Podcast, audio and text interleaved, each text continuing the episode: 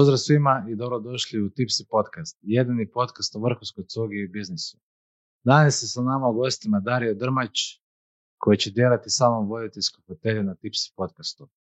Dario je prije svega marketički stručnjak sa više od 20 godina iskustva, osnivač firme Brza distribucija, wineandmore.com i naravno tipsy.hr. Evo Dario, dobrodošao još jednom u svoj podcast.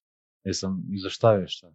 Ne, ne, baš si ovaj, fino to rekao, fin uvod svaka čast. E, a- Mislim da ne bi ja sam bolje rekao. E, super. A pričekaj, molim te, tradicija, pošto prva epizoda nije još tradicija, sad će postati. Radimo na, na tome da postane tradicija. Pošto je ovo podcast o vrhunskoj cugi, mi moramo prije nego li krenemo nazdraviti u čast dobrom podcastu. Evo. Čak dobrom prvom podcastu. Ovo ti je jedna fina Viljamovka iz naše susjedne na Bosne. Ajde, Živio.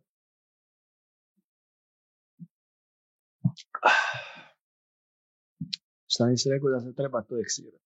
ja Da se znao. eksira. Vi iz marketinga polako sa alkoholom, nemoj, nemoj prebrzo, znaš. Ne, zato sam ja i došao kod tebe, znam da ti znaš, pa rekao da vidim, treba sve popiti, znaš. Sve moraš po... Ajde, ne, nemoj, molim te. Neugodno mi pred, pred mojim gostima čoveče. Dario, reci ti nama, čovjek iz marketinga našao se uh, u biznisu s cugom, ali kako je, kako je to krenulo? Daj nam neki background svoj i kako je to sve počelo. Da, dobro pitanje. A odgovor na pitanje zahtijeva da se malo vratimo u malo dalju prošlost. Tako ti dok se vraćaš, ja ću. Da, priča ti počinje ovaj, nekad davno u jednom eh, malom eh, prekrasnom gradiću u srednjom, srednjoj Bosni. Mhm. E, kiseljak, inače, ako nisi znao tamo da se proizvodi sarajevski kiseljak i to ti je jedan od rijetkih gradova gdje možeš doći sa bocom praznom i nasuci mineralnu vodu sa pipe. Stvarno? To Baš to pipe ili ono s planine? A ne, imaš baš u centru grada u parku, ono malo lijepi, fin, sređeni parkić, imaš kao ono dvije česme sa četiri pipe, dođeš sa bocom praznom, naspiješ se mineralno i nosiš se doma. Čuj to. Tamo ti svi piju ovaj, mineralnu s pipe, niko ne pije ovo iz boce. Eto, stvarno nisam to znao. Eto, viš. Na Tipsy podcastu se uvijek nešto nauči. Hvala. E, Ovaj, uglavnom priča ti počinje tamo, tamo sam ti, znači moj stari ti je inače po prirodi poduzetnik i uh, stalno imao neku radio u firmi, imao građevinsku firmu, pa smo jednom uzgajali gljive, pa smo onda imali kokoške gdje smo ovaj, radili jaja i tako te stvari. Uglavnom cijeli život je neko poduzetništvo i neko ono izmišljanje tople vode i uvijek sam nešto morao raditi ja s njima. Kad su bile koke, ja sam brao jaja, kad su bile gljive, ja sam brao gljive, kad je bila bauštela, ja sam bio u baušteli. Ovaj, uglavnom tu naučio sam taj, ajmo reći, mislim da sad kad razmišljam ono, kako je bilo da je iz te priče, iz, iz, iz tog, nekog odgoja nastao taj poduzetnički duh i kako je stari imao firmu za bauštelu, onda sam ti išao u srednju građevinsku školu, bio sam onako prosječan učenik, e, bilo je uvijek pametnih i bitnih nekih stvari u srednjoj školi ovaj, s kojima se trebalo baviti. I uglavnom kad sam završio srednju školu, trebalo ići upisati na neki, na neki faks. I spletom okolnosti upisao sam se na, odnosno išao sam na prijemni za na američki faks e, u Dubrovnik. I prošao sam, prošao sam ovaj, prijemni, primili su me na faks, to je inače pre, privatni faks, moji su ti ono starci, e, kao uvijek, bili su neki ono srednji stalež, nisu bili bogati, nisu bili siromašni, a ovo je bio privatni faks i onda je to bilo malo, e, trebali su se malo isprciti da mogu meni platiti te dvije e, prve godine faksa. I to su i napravili, a onda je bilo kako su oni platili faks i to normalno moraš imaš troškove života Mhm. i sve ostalo, pa bilo je, mislim, uvijek su davali za norm- normalno za troškove života, ali znaš kako je, kad si student nikad nije dovoljno. čekaj, jesi objasnio ocu da je to long term investment? Da, da, da, pa on je to odmah shvatio, ne bi, ne bi bilo ništa od toga da on to nije ovaj, gledao term investment. Nisam siguran da ga pitaš šta bi ti rekao da li je investicija Ne, radila ja ću ne. reći, tata, vrhunski ste uložili svaka vam čast. Evo. Da, ovaj, baš treba ga pitati, zanimljivo, bio, bilo čuti njegov odgovor. Ali htio sam reći da uglavnom kako nemaš ono dovoljno džeparta i svega i onda je opet tamo bila neka Kenija. Onda smo ja i cimer moj švertali cigare, prodavali dole cigare iz Bosne, ljudima iz Hrvatske, po studentima tamo i uh, bonove kombinirali. Uglavnom bilo je milion nekih radili, organizirali neke partije. Uglavnom stalno je se nešto radilo, stalno je se nešto dešavalo i kroz taj cijeli ono, to iskustvo uvijek je bilo neko druženje, uvijek neki ono, lokali, kafići, cuga, mm. ono, znaš kako ide u studentskim ovaj, danima, ali to je više bilo rekreativno. I onda gdje dolazim u prvi doticaj s cugom, profesionalno je kad sam u sklopu, ono, start su platili prve dvije godine, trebalo je zaraditi za još dvije godine i onda sam išao u Ameriku. Uh, godinu dana u sklopu faksa, radi tamo. Mm. I dobio sam ti posao u jednom mm, five star, five diamond uh, ono, hotelu, top usluga, top, uh, top servis, uh, sve najbolje, najbolja hrana, mm. najbolja cuga. Imali su u podrumu dole, znači podrum pod zemljom sa nekih par tisuća različitih etiketa vina i ono, premium cuge iz cijelog svijeta. Ja kako sam radio u restoranu, onda sam morao učiti o vinima, morao učiti o cugi, morao učiti o svemu i to mi je bilo ono jako fora, dobro mi je išlo mm. jer me je zanimalo, očito do tad sam već zaključio da ono što me zanima da mi super ide, a ono što me ne zanima da mi ne ide nikako. Ovaj, a ovo mi je s cugom super išlo i tu sam se na neki način specijalizirao za vina i imali smo neko natjecanje, tipa ko će prodati u jednom danu najviše boca vina i ja sam za prvo mjesec dana najviše boca vina i ja sam pobjedio, ono, smo svaki dan listu ovaj prodao ovoliko, ovaj prodao toliko, to je bilo ono špica, op, opasno natjecanje. A ne znam, znam da, je, znam da sam ovaj, pobjedio na foru jer svi su prodavali ovaj, ovaj 075 boce, uh, a ja sam skužio foru, imali su oni ove manje 037 5 i ja sam onda ubio s tim 037 ovaj, bocama, prodao sam puno više i ono, bio sam duplo bolji od prvog sljedećeg sljedeći put na sljedećem natjecanju nije ta ista fora prošla, nema veze. Ali tamo sam se susreo s tim ugostiteljstvom, sa finom cugom i to sam ono na neki način, rodio se taj neki crv da bi htio nešto raditi u mhm. tom segmentu. I sad, da skratim priču, vratili se iz Amerike, završio faks, poslije faksa treba sad početi raditi, sad počinje real life ovo, do sad je bilo sve neka zajebancija. I prvi, ono, nemaš tu sad tu puno vremena, znači nisam ja, završio sam faks, odmah na faksu sam dogovorio sljedeći posao. Sljedeći, taj prvi posao je bio na Hvaru. Bonje Las Mines se zvala ovaj, taj objekt. To je bila najskuplja privatna plaža u Hrvatskoj, ležaljka.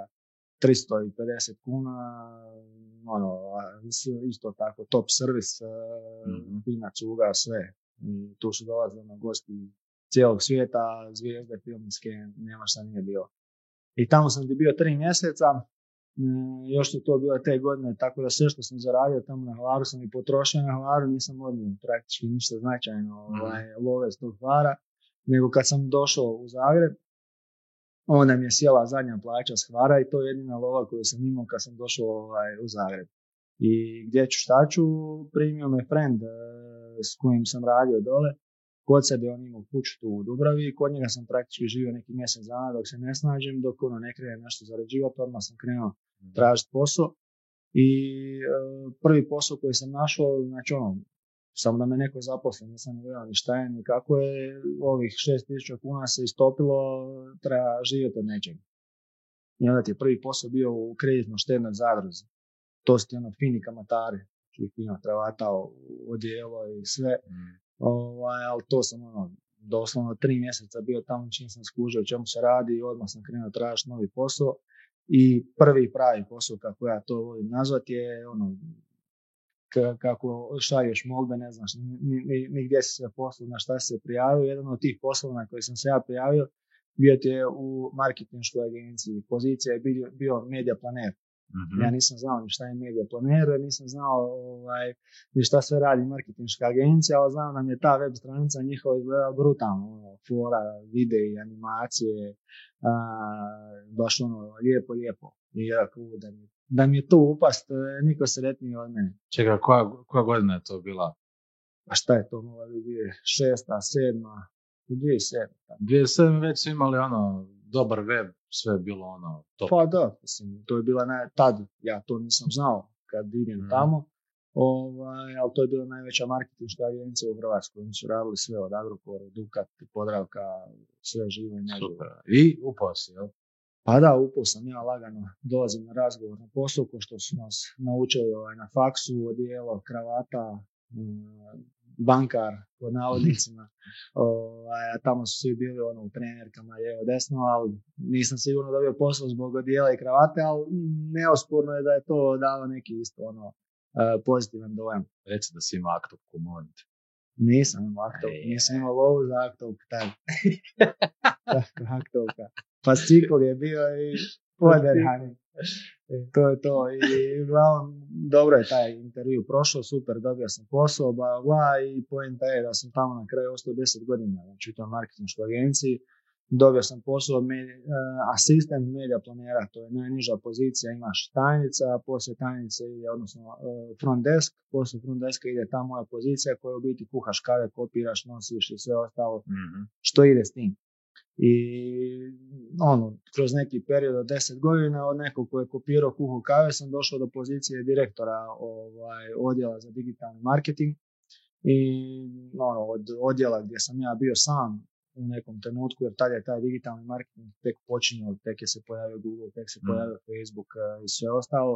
Meni je to opet super išlo i onda sam se tu nekako isprofilirao i počeo tu raditi, onda ono, jednog čovjeka, mene samog u tom odjelu, kroz neko vrijeme od 3-4 godine, smo došli do tima od 17 do 20 ljudi, što je u to vrijeme bio najveći odjel za digitalni marketing u Hrvatskoj. E sad, uz, uz, znači to je ono main job i to je ono što radim svaki dan ujutru Jasno, od da. 8 do 4, 5, 6, 7, kako kad, ono, Ali zbog poduzetničke crte, naravno, he, idemo dalje. da. Tu, dalaz- tu dolazimo do priče, mislim, ja sam s tom pričom dobro upoznat, ali e, tu ti dolaziš zapravo u prvi pravi svoj doticaj sa ugostiteljstvom, gdje si napravio što? Da, pa uvijek sam imao tu neku želju od te Amerike i svega. Mhm.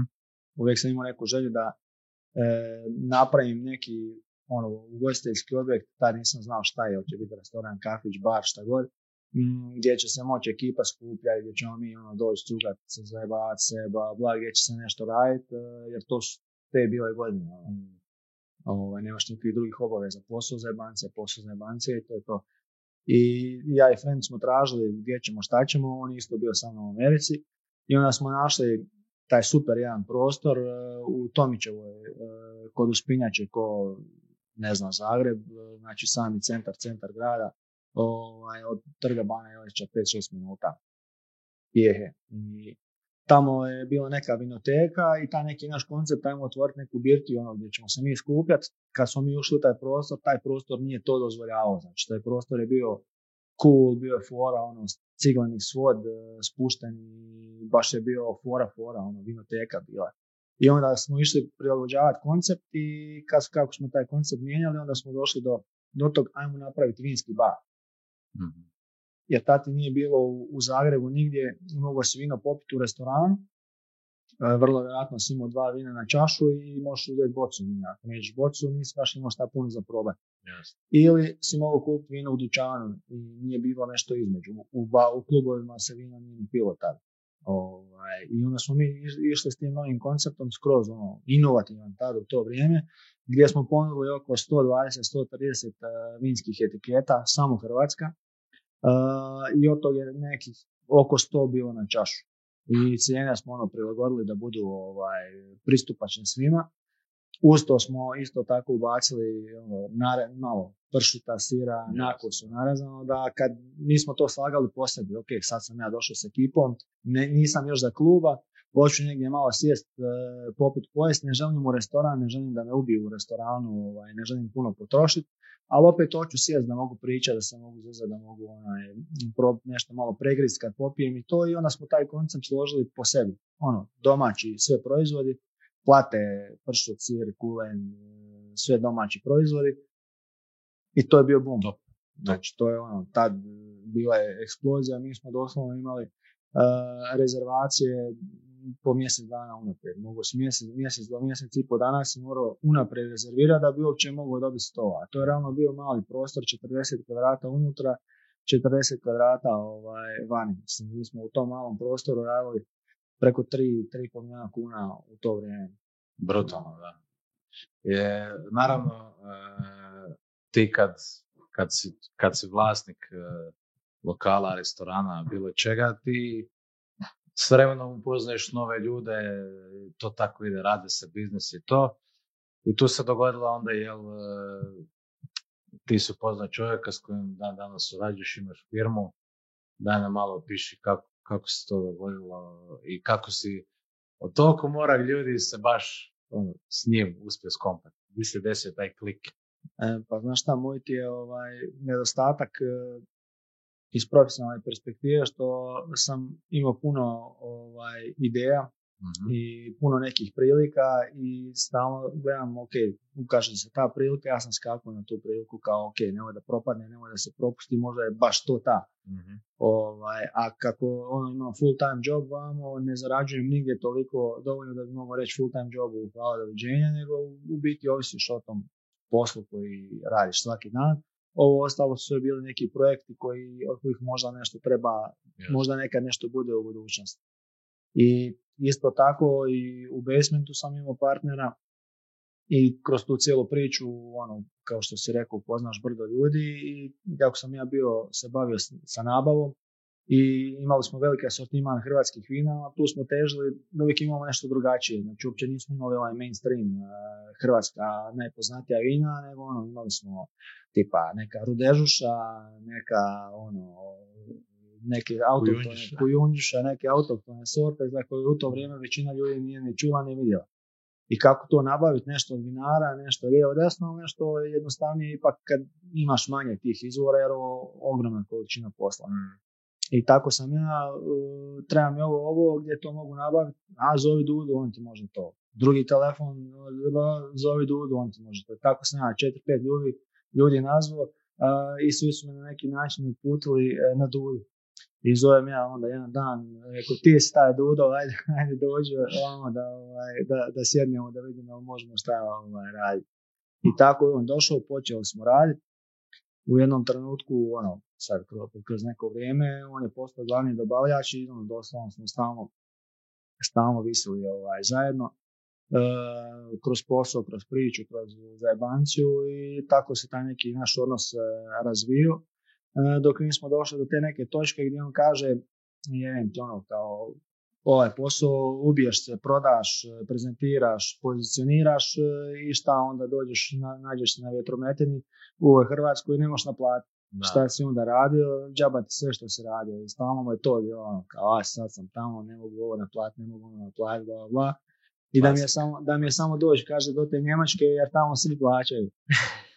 rekao, sigurno tamo svi plaćaju, ali rekao, evo, ako hoćeš da, da nešto pokušamo složiti, da prodajemo hrvatska vina vani, jer on je bio ono veliki zagovornik i vjernik i promotor hrvatskih vina i danas je. Ako želiš prodavati hrvatska vina vani, ajmo malo obrnuti pilu naopako. Ne možemo mi, ajde da se ja sad udružimo, uh, ne na tu matematike da ja i ti prodajemo neći tuđi proizvod, gdje radimo za neku malu maržu i hodamo okolo po sajmovima i po svijetu, obilazimo, prodajemo, promoviramo vina. Znači, nema matematike nikakve, ništa, nema ništa od toga. Ali ajmo probati obrnuti pilu naopako, tad je to bilo isto novost jer nije bilo web shopova koji prodaju vina. Ovaj, I onda sam ja rekao kako sam ja u tom digitalnom marketingu, ajde idem ja napravit ćemo neku platformu, web platformu gdje će tu biti kombinacija sadržaja, kontenta, videa, tekstova i kroz taj kontekst koji stvorimo e, sa tim sadržajem, tu ćemo pozicionirati e, hrvatska vina i na taj način doći do ljudi iz cijele Europe, bla, bla, pa ćemo onda to bilo tu još brdo stvari koje Jasno. koje su bili u planu, ali tu smo se našli kao nekako i ajmo kao, ajmo, mi ćemo zajedno otvoriti firmu, ja ću malo nešto ovaj, raditi, imamo li tu svojih nekih kupaca, ti radi ovo i bla, bla, bla.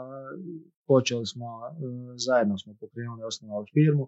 Eh, Na toj ideji vanje mora, ajmo, odnosno na ideji, ajmo mi prodavati nešto vani. Ajmo mi prodavati hrvatska vina vani. Ali da budemo opet drugačiji, da ne bude klasika. I tu Jasno. smo se nekako našli, tu smo kliknuli i to ti je bilo, evo, već prije osam godina, Devet. ti si, devet godina, da, ti si ovaj, jedan od prvih koji je s nama doslovno od početka i znaš kako je taj cijeli put išao, Da, da. o, ti si praktički prvi zaposlenik i više nego što smo ja i Dudo, jer ti si jedini bio zaposlen, a dva smo jedan i drugi radili ovaj, Da, u, svojim matičnim firmama Da. do nekog trenutka. A, evo sad kad si već spomenuo e, da, si da ste radili u svojim matičnim firmama, dakle ti su u jednom trenutku dok se taj cijeli proces, dok se firma razvijala, dok se Vanja mora razvijao, ti su u jednom trenutku došao do toga da, ako se ne varim, radiš četiri posla odjednom. I mene uvijek zanima i svakog ću to pitati kogod je to tako radio, kako si ti uspio uopće balansirati Znači imaš privatan život, imaš tu poslove, imaš ljude koji rade za tebe, koji moraju dobiti plaću. Di se dešava taj dio kad ti ono pokušavaš se i sa ženom dogovoriti, znaš kako to ide. da. Ka, kak, daj nam malo educiraj nas kako se to može najkvalitetnije napraviti.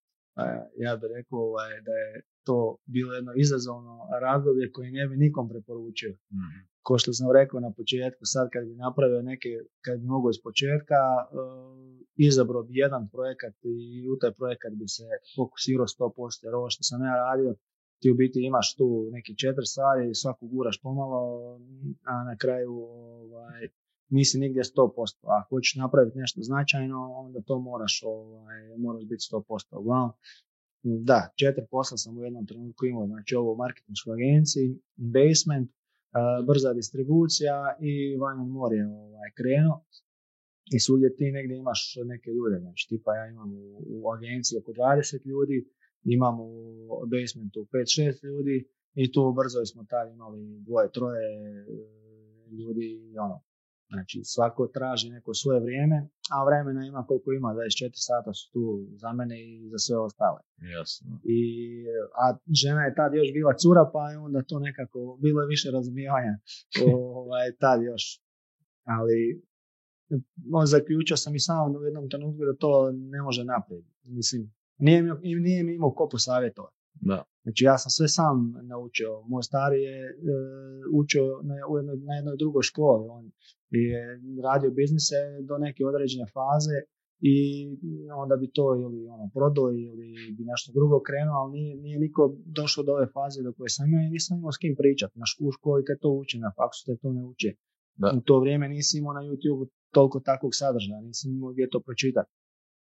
Ja sam onda naučio praktički sve na teži način. E, Da. I- I nije bilo lako, jel? da? Pa nije bilo lako. ali Htio sam reći da sam zaključio da to ne ide tako. Da se moram rješavati stvari i suziti e, fokus i baviti se s onim za šta mislim da može ovaj, najviše prosperirati. Jer od uvijek sam htio biti poduzetnik, od uvijek sam htio biti, iako je ta riječ poduzetnik možda na lošem glasu, ali Da. svi, Bez svi koji- razloga. bez razloga. Svi koji su pokušali nešto napraviti iz ničega, jer doslovno mi ovo radimo iz ničega. I sad od, od jednog čovjeka smo došli do firme koja ono, skoro ima 20 e, ljudi trenutno. E, teško je, svaki dan imaš neki izazov, svaki dan imaš neki problem. I sad pomnoži to sa četiri. Da. Znači kaos. I onda sam uglavnom počeo smanjivati. Prvo sam se ovaj, basement, za basement sam našao čovjeka e, koji smatra da može napraviti bolje i kvalitetnije otok, što se na kraju ispostavilo jer je čovjek se posvetio tom 100%, napravio bolji biznis nego što smo mi tad napravili. E, I onda nekako prirodno je još jedan posao otpo, a to je ova agen, to je agencija jer e, jednostavno desila se neka viša sila, agencija je bila vezana uz Agrokor, radila je sve za Agrokor, kako je Agrokor propao, povukao je agenciju i praktički ta agencija koja je ono radila skoro 400 milijuna kuna godišnje je e, doslovno ugašena preko noći.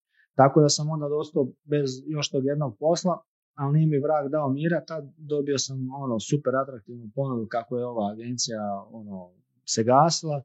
Iz Brukete i Žinića sam dobio ponudu, oni su upravo ono, osnivali neki internacionalni odjel koji je trebao raditi sa međunarodnim klijentima i meni je to bilo super napeto jer ću naučiti kako uh, raditi, surađivati sa klijentima iz New Yorka, Londona i bio ono globalnih metropola i to znanje kasnije da mogu iskoristiti da Wine More i ovo što mi tu radimo. Tako da onda sam to prihvatio jer, kažem, bio mi je profesionalni izazov, tamo sam bio neki godinu dana, super je bilo, svašta sam naučio i onda taman kad je to završavalo, htio, htio sam tu reći, ok, hvala lijepo, idem sad ja baviti se svojim projektima, jer tad sam već ja imao šta, 37 godina. I ono, već mi je počelo, primjećujem da mi se smanjuje tolerancija za rizik, a e, znam da ako nastavim tu gurati dalje, ono, uglavnom počeo sam sve više razmišljati šta, šta da radim, šta da radim, šta da radim. I taman sam onda tad mislio, ok, evo, dosta brukete, dosta korporacije, dosta brukete žinča, idem ja sad e, u brzu distribuciju, Wine More, bavi se s tim. I onda ti dođe još jedna ono, e, atraktivnija ponuda iz banke, iz Adiko banke, gdje su oni radili tu virtualnu poslovnicu. Uh, i trebao im je neko sa mojim znanjem i iskustvom. ja sam bio ono, ajmo reći, to isto bio jedan profesionalni izazov. Takav jedan projekt nije postoje na tržištu. To je tad bila prva end-to-end, prvo end-to-end rješenje, znači poslovnica gdje si mogao doći ovaj, od doma uh, digni kredit. Znači ugačamo se preko kompjutera bez da moraš ići u banku, da. digneš kredit i to je tad isto bilo inovativno rješenje i to mi isto bilo napeto, idem opet nešto naučiti da jednostavno mogu ono, da znam više, da mogu to primijeniti na ove stvari koje mi radimo. I tako ti i tu opet prošla godina dana, da bi ja došao u 2020. i onda još veća mi je ta dilema, još sam stariji godinu dana, e, tolerancija na rizik mi je još manja, vama mi super ide u banci, a isto vamo isto super ide, brza već narasla neki ono, desetak ljudi, ozbiljna operacija i sad šta da radim? Znači ako znam, ako nešto moram se odlučiti jer ovako više ne može. Ako izaberem banku ili ako ostavim, nastavim ovako rad, znači ono, direktorska plaća, službena kola, super posao, ako ostanem tu, potrudim se, guram jače, vrlo vjerojatno ću još napredovati tu, pa će onda biti još veća plaća, još bolji uvjeti i sve i onda dođeš, završiš u tom zlatnom kavezu gdje te jednostavno previše plaćaju da nemaš više ni da. kohones ni e, druge stvari te vuku, ono, tad je već žena i djeca i sve, e, obveze neke prema životu, jednostavno te ono, zarobe i ne možeš pustiti samo tako te predobre uvjete. Da, Vjerujem da većina ovaj, vrhunskih menadžera možda bi i oni išli u poduzetnike, ali drži ih taj... Ono, Ma ne, da, ali na to sam htio skrenuti pažnju ovoga, jer ti si, kao što si rekao, tad si morao odlučiti. To je samo, da ljudi znaju, to je stvarno e, brutalna plaća, nešto što se teško može odbiti, ali svejedno ti si se odlučio, ono što se mnogi ne bi odlučili, krenuo si, to je nastavio si poduzetničke vode, mora se tići iz banke, jel tako?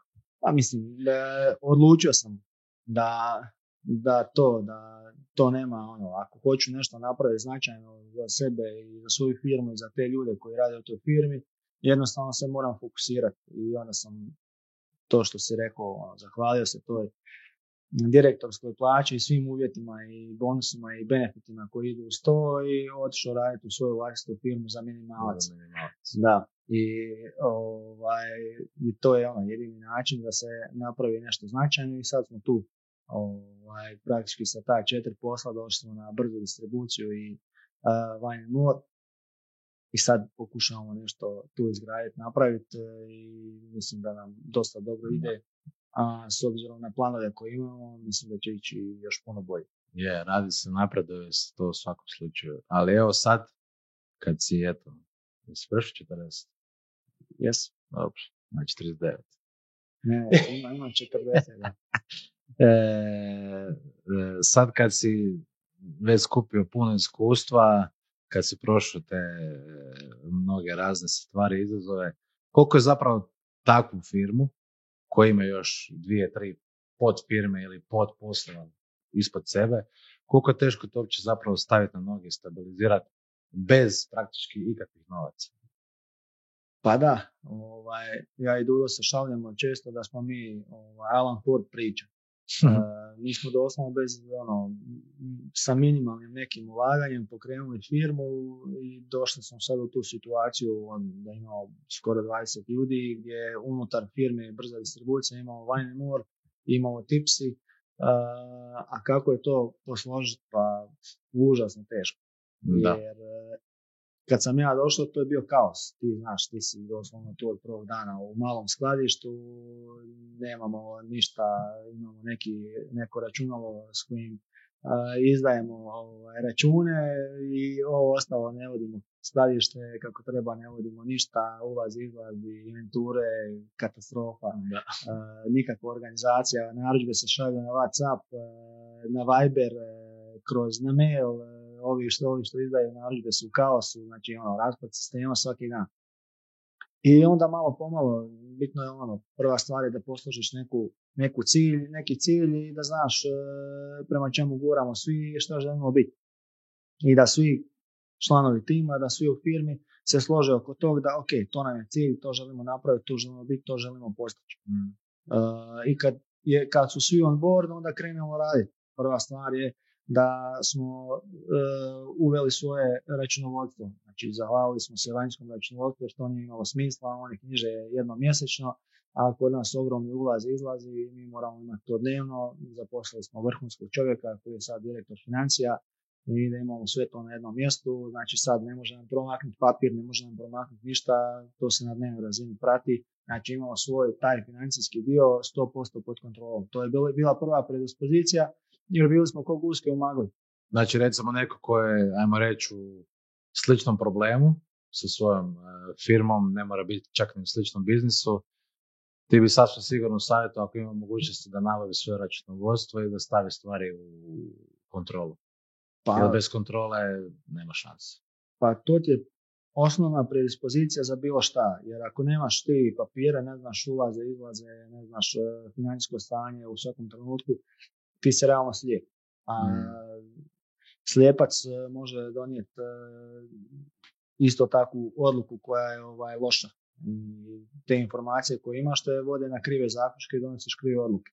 Apsolutno, Ako hoćeš bilo šta promijeniti, napraviti, to je to. Znači, to je prvi korak bio. Onda drugi korak je bila sistematizacija tih nekih procesa gdje više nisu išle narudžbe kroz ovaj, e, grupe, mailove i to, nego smo sve objedinili i napravili smo svoju aplikaciju za naručivanje gdje smo eliminirali brdo grešaka, ubrzali proces, e, posložili smo onda skladište, uzeli veće skladište, to bolje organizirali, ljude dole Da. isto ono posložili, educirali. E, I ono što, što je ključno je da imaš vrhunski tim.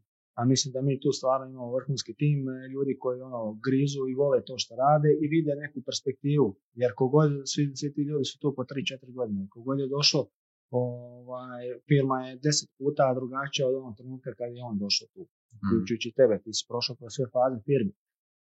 Ali odgovor na tvoje pitanje je e, ukratko, ako nisi ono posvećen tome u potpunosti, ako nisi unutra 100%, ako ne pratiš na svakodnevnoj razini šta se dešava, e, nema šanse da to možeš posložiti i optimizirati i unaprijediti na neki način. Jasno, da.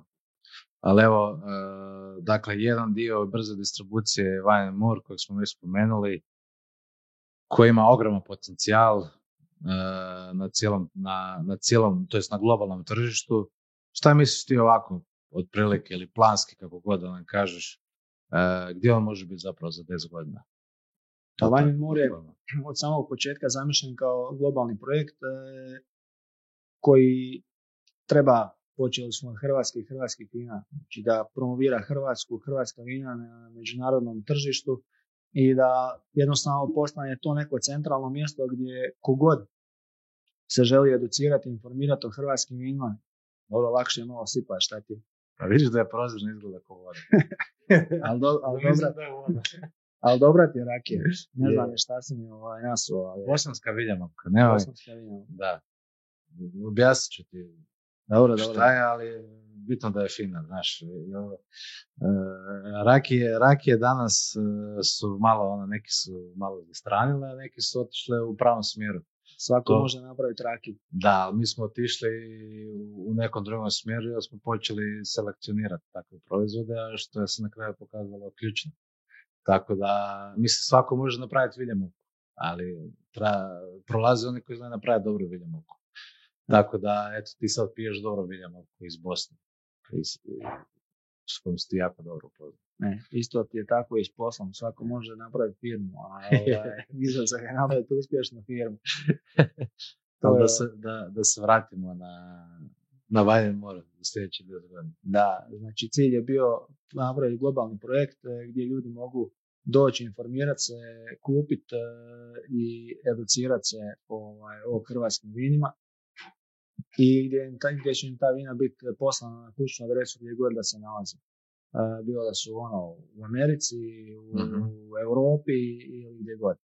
I kao takav počeli smo od Hrvatske, ali smo na neki način došli sad do, do nekog limita, jer sva potražnja koja postoji za hrvatskim vinima na međunarodnom tržištu mi e, je zadovoljavamo. Jasno. I Hrvatska ima najveći problem što nema dovoljno vina.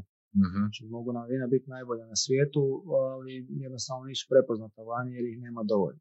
Uglavnom, Wine More se trenutno širi na, e, na ostale e, z- vinske destinacije, gdje cilj ostaje isti, samo više ne za hrvatska vina, nego globalno. Da Wine More postane jedno centralno mjesto gdje ljudi mogu doći, pročitati o tim vinima, educirati se o tim vinima, gdje će dobiti neku preporuku za vino, ovisno o svim, svojim, svim tim svojim nekim okusima, impresijama ili čemu god, i da na kraju kraja mogu to vino kupiti da im bude dostavljeno na kućnu adresu.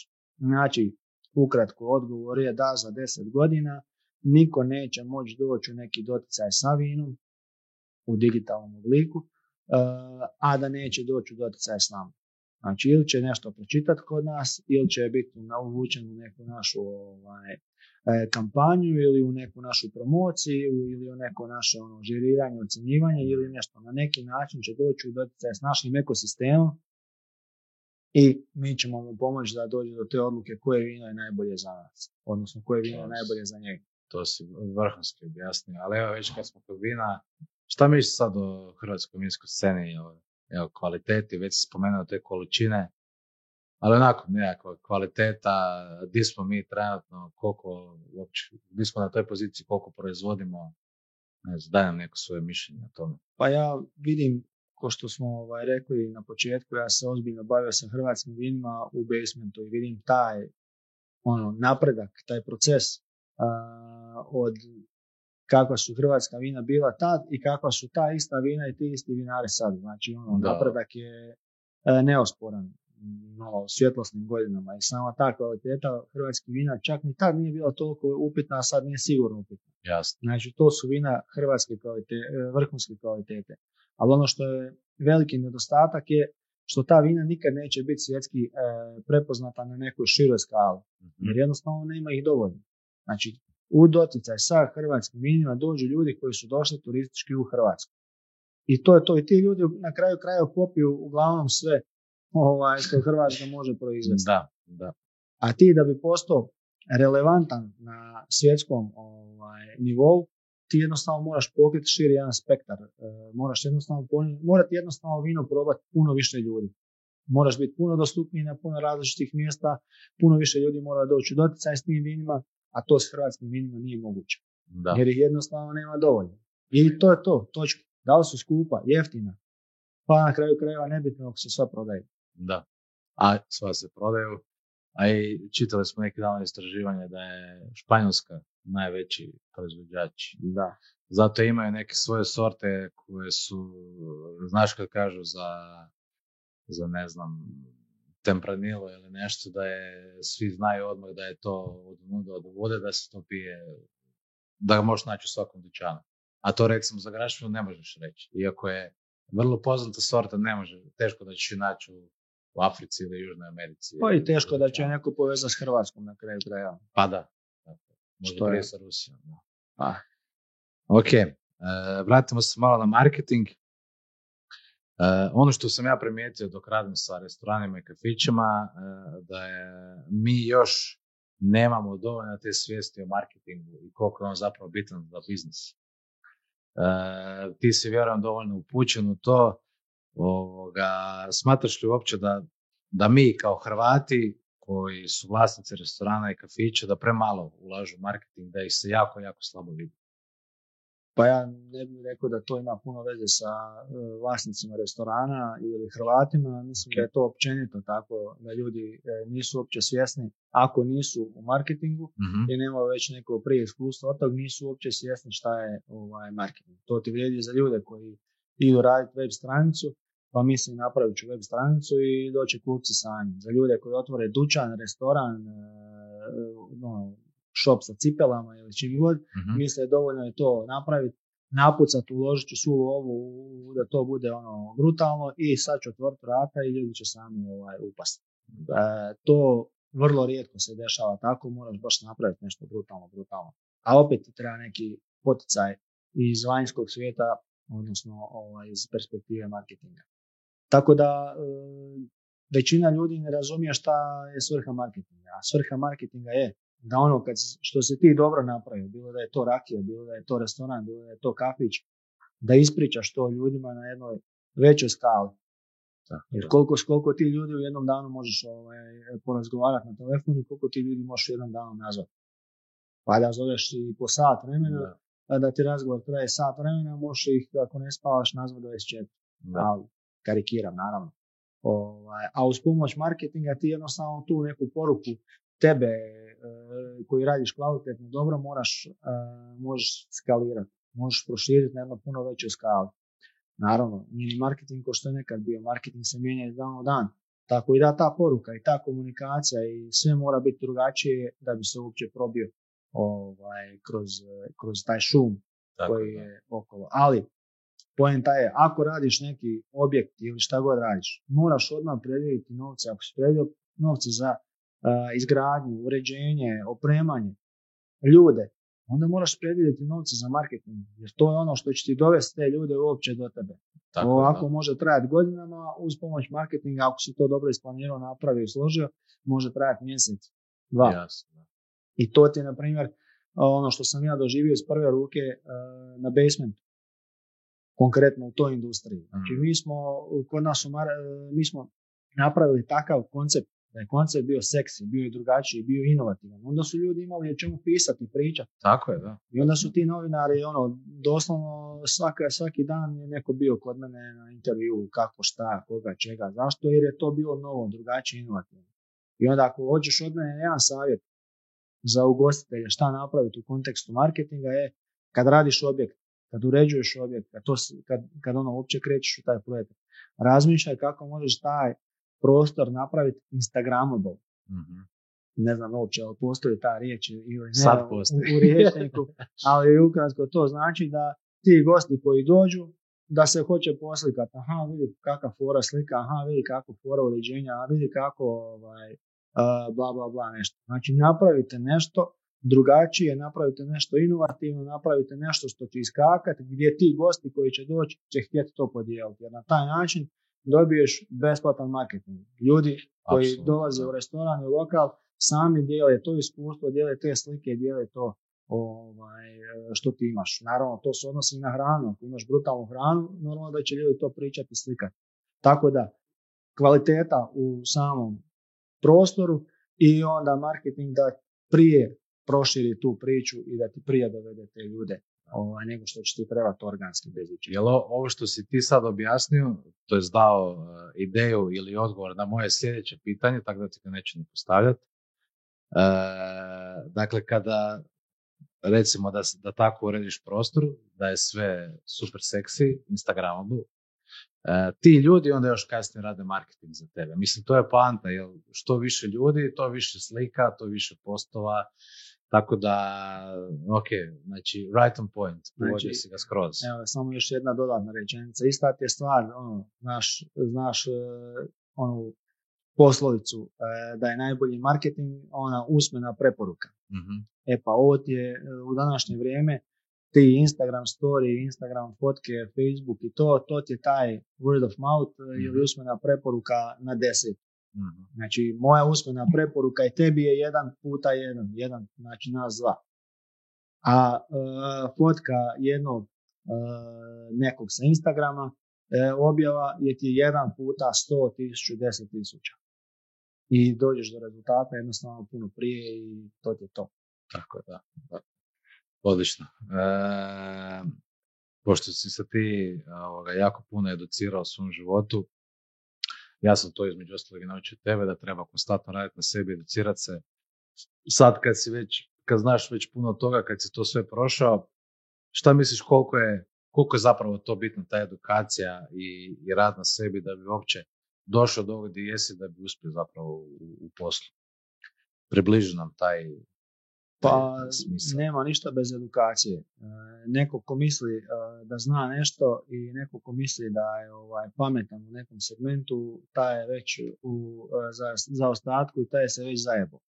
Jer tamo do njega postoji neko, ko što si ti u ovom slučaju, ko e, ulaže u sebe, ko se razvija, ko se educira i taj će ga vrlo brzo prestići i na neki način uvijek ćemo ili posao ili će jednostavno zarađivati više od njega. I na kraju krajeva jedina stvar koja ti ostaje je znanje. Znači znanje je kapital.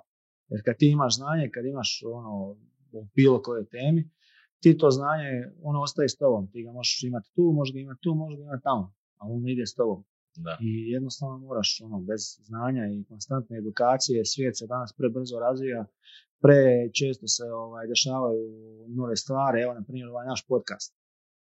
Koliko smo mi u ovom našem procesu snimanja ovog naučili stvari o kojima nismo imali pojma, a te sad iste stvari ćemo sad primijeniti na ove druge stvari koje radimo i samim tim mi smo ono, s- konkurentniji od ljudi koji nisu uopće ovo ni pokušali. Sad, da li će neko gledati ovaj naš podcast ili neće, a to ćemo vidjeti. To ćemo Ali vidjeti, u svakom slučaju mi smo naučili brdo stvari koje ćemo možda primijeniti na nekim tamo.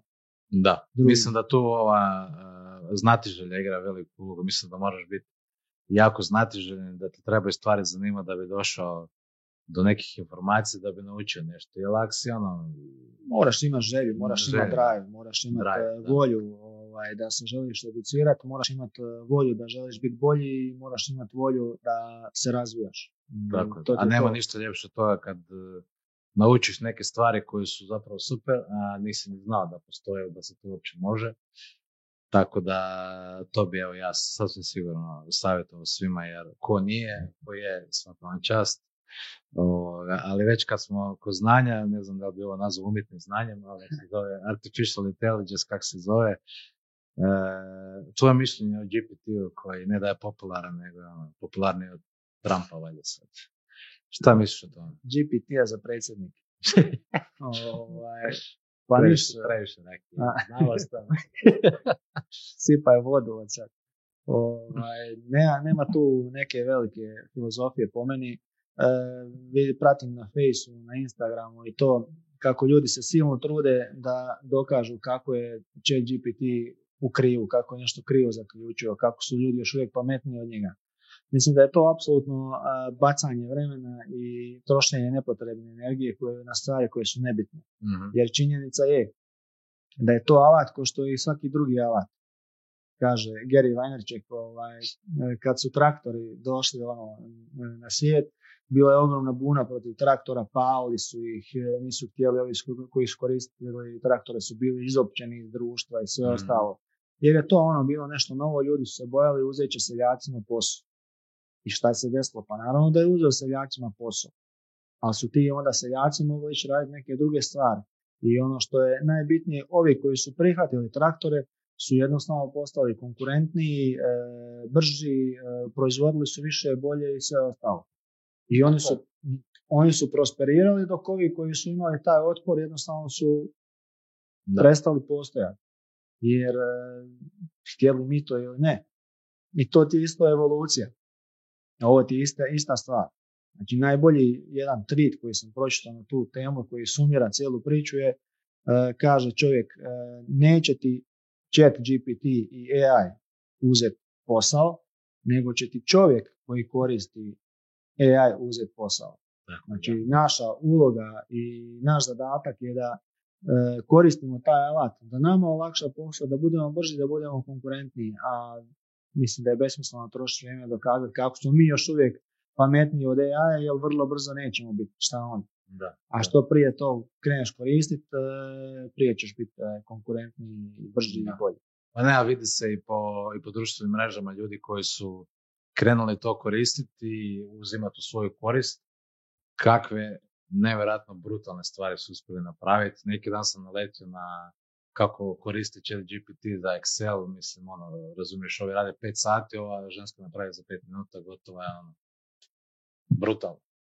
To. Tako da treba to uzeti u svoju korist, a ne kukat svaki dan protiv toga. Eto. To je neizbježno. Znači, možete se, mogu se ljudi pomiriti s tim e, sad ili kasnije. Kasnije će već možda biti kasno jer ovi svi što su se prije pomirili će ih prestići i neće ih stići. Pa tako je, da. E, da te pitam, znači mi kad smo osnovali Tipsi, on je zamišljen u principu da bude kao Volt, Bolt i ostala ekipa. E, to smo mi poprilično dobro radili, ali više to tako ne radimo. Ali šta misliš uopće o tom poslovnom modelu i znam da si pisao dosta toga na svojoj osobnoj web stranici, pa eto, moram ti to pitati. Da, promoviramo moju osobnu web stranicu sa tri članka. to ti je još jedna od ovih stvari. Ovaj, malo mi fokus nekad pobjegne, pa mislim da mogu malo više stvari nego što stvarno, mm nego što stvarno mogu ali ta tri članka što sam napisao su top. E, jedan, jedan od tih članaka je baš to kako će Volt i slične platforme uh, uzeti posao uh, retailerima. Evo što si rekao sam, mi Pips je našo, nastao iz neke potrebe da u vrijeme korone, znači mi smo, mi smo bili fokusirani uglavnom na ugostiteljstvo, došla mm. korona, mi imamo tad 15 ljudi, zatvara sve, svi doma, krcato skladište vinima, cugom, ok, jesmo mi prodavali preko vojne mora, ali samo vina, šta mm. sa svom ovom osnovnom cugom. I šta ćemo, kako ćemo, kako imamo tu ono, ovaj, technical support, imamo znanje, imamo sve. Ajmo napraviti nešto, ali to nešto ne može biti web shop. Mm. Jer ako napraviš samo web shop, web shop kao web shop. Znači web shop je tu da odgovori na neku potražnju koja postoji već negdje i moramo napraviti opet nešto drugačije, kao što sam rekao malo prije da bude Instagramable. Onda smo složili taj cijeli koncept, ono, tipsi, sve za doma, za kućni parti, ono, grickalice, sokovi, žestica, piva, kondomi, sve što ti može zatrebati za doma. Naručiš se doma, tap, tap, tap, to dostave, mi ti dostavimo u rok 120 minuta i još dostanemo do 10 najveće. I tad kad je bila korona, to je opet bila bum, bila eksplozija. Znači svi novinari su bili kod nas, ono, od jutarnjeg, večernjeg, telegrama, svi su pisali o tom novom konceptu jer je tad to bilo hot topic.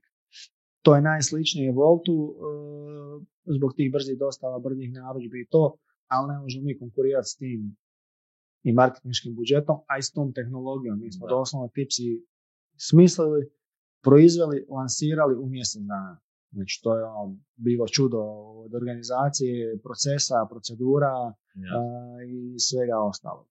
A što se tiče Volta i sličnih platformi, mislim to su brutalne platforme. Znači, ja bih volio biti Volt. Meni je Volt brutalan. Kao poslovni model, ja ga isto koristim osobno i to je to. Ali ja sam više gledao iz perspektive kad smo mi taj tipsi razvijali, na Voltu su svi veliki distributeri. I to su drugačija dva poslovna modela. Znači, Volt je razvijan od ono, top to bottom, gdje su oni detektirali neki problem, rekli su mi to želimo biti, to, to mi rješavamo taj problem, mi smo cijelu tehnologiju razvili na tome, a oni su se razvili tehnologiju da, brzo, da budu brzi, okretni, e, pametni i da imaju milijardu, milijardu podataka i informacija. mm Ovaj, a klasični retail se razvijaju from bottom to top. Oni su ono, legacy sistemi koji su tromi, veliki, spori, uh, sporo se mijenjaju i sve ostalo i njima je Volt bio savršen izlaz. Ok, ajmo i mi doći do te, otvoriti novi prodajni kanal, ajmo ovaj, doći do te mađe populacije, idemo i mi na taj Volt. I to super štaka. Oni sad sigurno super ovaj, prodavaju preko Volta. Ali ono o čemu oni ne razmišljaju uh, je da se tu dešava sindrom uh, Amazona i to je za ras. Mm-hmm. Ne znam jel znaš priču. Znam, znam priču, da. E, Amazon je, o, to je za ras isto tako bio ogroman sistem, imali su monopol u Americi, znači na, na igračke, sve igračke su išli od njih. Uh, htjeli su taj online sistem, ono, iskorak e, na online, tada u to vrijeme je to bila inovacija, ali su zaključili da je to užasno sporo, puno problema, puno logistike, puno blava, svega, znamo im je nešto pucalo i rekli su tamo neki Amazon razvaljaju u tom, ajmo mm. mi na taj Amazon isklopili su deal, ubijali su nekih par godina, ali šta se desilo? Amazon je sve to vrijeme učio koje igračke se prodaju, podatke o kupcima, sve ostale informacije su oni skupljali od, od ovih vam I u jednom trenutku je Amazon jednostavno počeo proizvoditi svoje igračke, jer je Amazon postao top of mind za kupca Dakle, e, gdje kupuješ igračku. I nije ti više bilo bitno je li ta igračka to za ras ili je Amazon a, ili šta god. Da. I jednostavno je preuzeo posao cijeli, od, uz, sve informacije koje ima od njima, bilo mi, bilo mi je lako preuzeti ovaj posao. I da skratim priču, to je za ras je propao, Amazon znamo gdje je. E, I ovdje ti se dešava ista stvar. Znači naši retaileri, e, niko ne razvija ništa svoje osim konzuma. Svi drugi su se nakačili na nešto što je trenutno lakše, jednostavnije i brže, a uopće ne razmišljaju da tim hrane zvijer koja će ih vrlo vjerojatno jednom pojesti. Jer navike potrošača se mijenjaju. A ljudi će sigurno još 5-10 godina kupovati u dućanima, ali sve manje i manje i te navike, pa ja gledam po sebi i ti i, svi oko nas, svi već uzimamo od Volta neku ovaj, stvar da nije restoranska hrana. Zato što, ti je, zato što ti je jednostavnije. Da, da. I, e, a šta onda Voltu kad dobije masu, ima informacije, ima podatke, ima kupce, ima bazu, e, šta njemu onda košta da samo doda još skladište što sad i rade i Da. da jednostavno pođe polako preuzimati e, Ne rade, taj nego su već napravili, ja mislim da već postoje tri lokacije, a, ako se ne varam, ali evo recimo najbanalniji primjer a, di je recimo Volt ili Glovo pridobio svoje kupce McDonald's. Da, dakle, ti, ja se sjećam koliko sam puta ako klinac rekao, e, da bar ima sad iz Mekića dosta. Dao bi Da. sve. I eto ti, pojavio se neko. Znači, McDonald'su to nije bilo ni u planu, zato što je to prekomplicirano za njih. Uz sav posao. I šta se dogodilo? Eto ti sad imaš, oni su, ne da su jaki tamo, tu odeš blizu nas, to Gorića već. Da, ali e, super primjer, e, jer Volt nije prijetnja za McDonald's. Nikako. jer McDonald's ima takav brand i takav proizvod uh, koji ne može niko drugi kopirati. Tako je. Ima taj convenience brzine i efikasnosti i standarda koji ne može niko drugi kopirati. Pro, probavaju ljudi miliona, sto godina već, niko ga nije skopirao. A banane može prodati svako. Da. Banane može, Coca-Cola, uh, Fax, Helizin ili šta god. To može svako prodavati. Piletinu, meso, lepinju, šta god. I čemu je, čemu je dodatna vrijednost e, bilo kojeg dućana u, ovaj, e, nekoj, u nekom kvartu? Jednu dodanu vrijednost ima upravo ova ekipa o kojoj pričam. Znači ovaj će ti dostaviti, zašto? Pa ja sam u pidžami, ne da mi se spustiti ni stepenice jer sam preljen imam brdo drugih stvari ovaj, za raditi. Znači imam brdo drugih stvari, za to vrijeme dok ja se spustim, odem do, dućana, mogu napraviti 10 stvari vam. Zašto bi ja išao do dućana Volt, ja dok odem napišem tri maila, uh, složim prezentaciju, Volt dođe jer se meni ne žuri za banane, pa imam još tri banane. Da. Planirao sam, imam još dvije Coca-Cola, imam još uh, tri, četiri jaja, pa ću onda naručiti, mogu čekati ja još 15-20 minuta za to iz Volta. Znači taj convenience, znači Volt praktički prodaje convenience i uštedu vremena. I s tim se ne možeš mjeriti. Ako iko to može isporučiti, to je ono win, Da, win, win. da, da, apsolutno se slažem, da. E, dobro, hvala ti ovoga, na ovoj vrlo inspirativnoj, edukativnoj priči. E, vid- vidjet ćemo se u sljedećem podcastu gdje sam ja gost. A vama svima hvala što ste nas e, pratili, subscribe se, šerajte ove videe, lajkajte nas i eto, hvala vam puno. To je to. Hvala i vidimo se idući put. I živjeli. Živjeli. Popili smo pola rake. Otišli pola boce. A je, ljuta je. Gas.